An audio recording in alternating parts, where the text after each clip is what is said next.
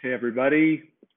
My name is Joe. If we haven't met yet, I'm one of the leaders here with Vineyard Covington, and I've got another practice for us to dig into this week. Hopefully, you've been following along with us as we've been practicing prayer together. And uh, I've got something that I think you're going to enjoy uh, to go through this week.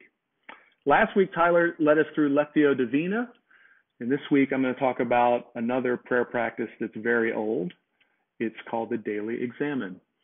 So the word examen comes from the Latin word examination, and it was developed by Ignatius of Loyola from his book Spiritual Exercises that was first published back in 1548.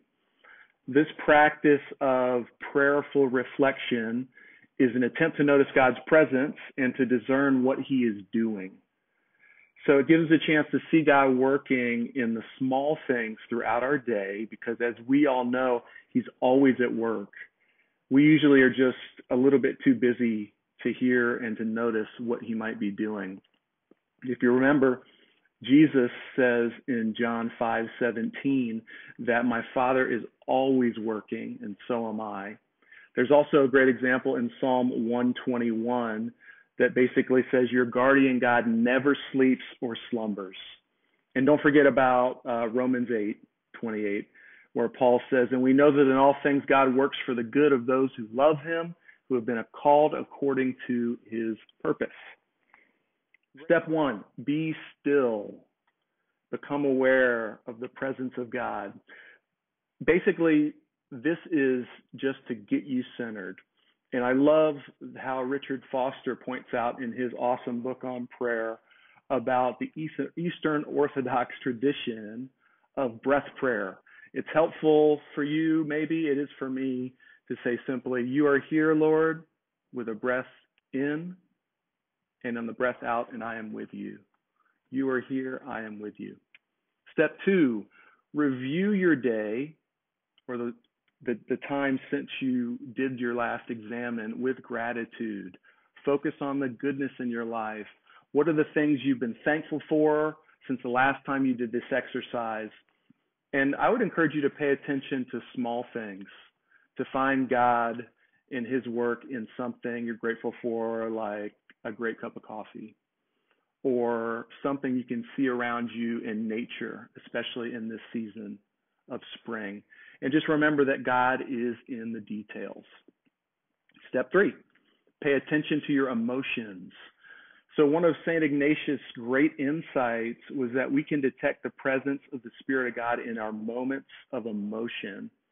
So, in this step, ask yourself, how are you arriving at this prayer? Are you stepping into it a little frustrated, a little impatient, joyful? Whatever it is, God will often remind you of these things and give you a chance to weigh them.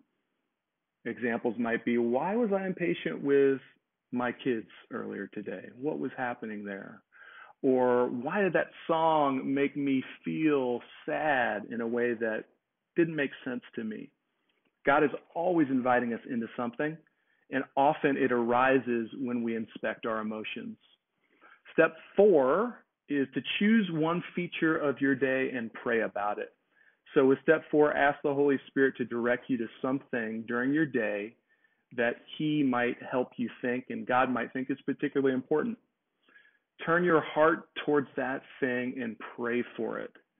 Give it to the Lord completely.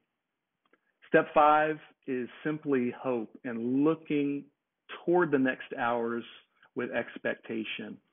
So tell the Lord that you trust him. Tell the Lord that you have hope, that the hours ahead are going to be beautiful and wonderful, and that he would let his kingdom come and let his will be done.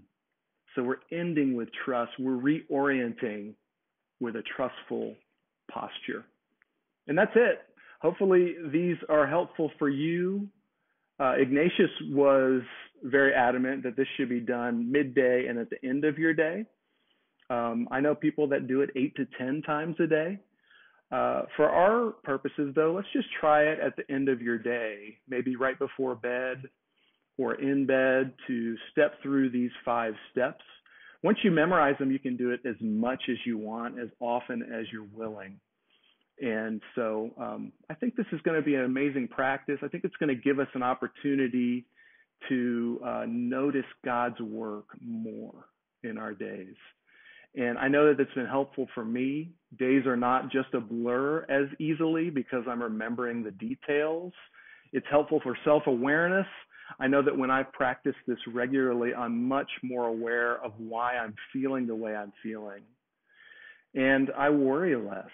I have increased discernment about what God might be doing. And I find myself more reflective and less reactive. So that's it. God bless you and have an awesome week.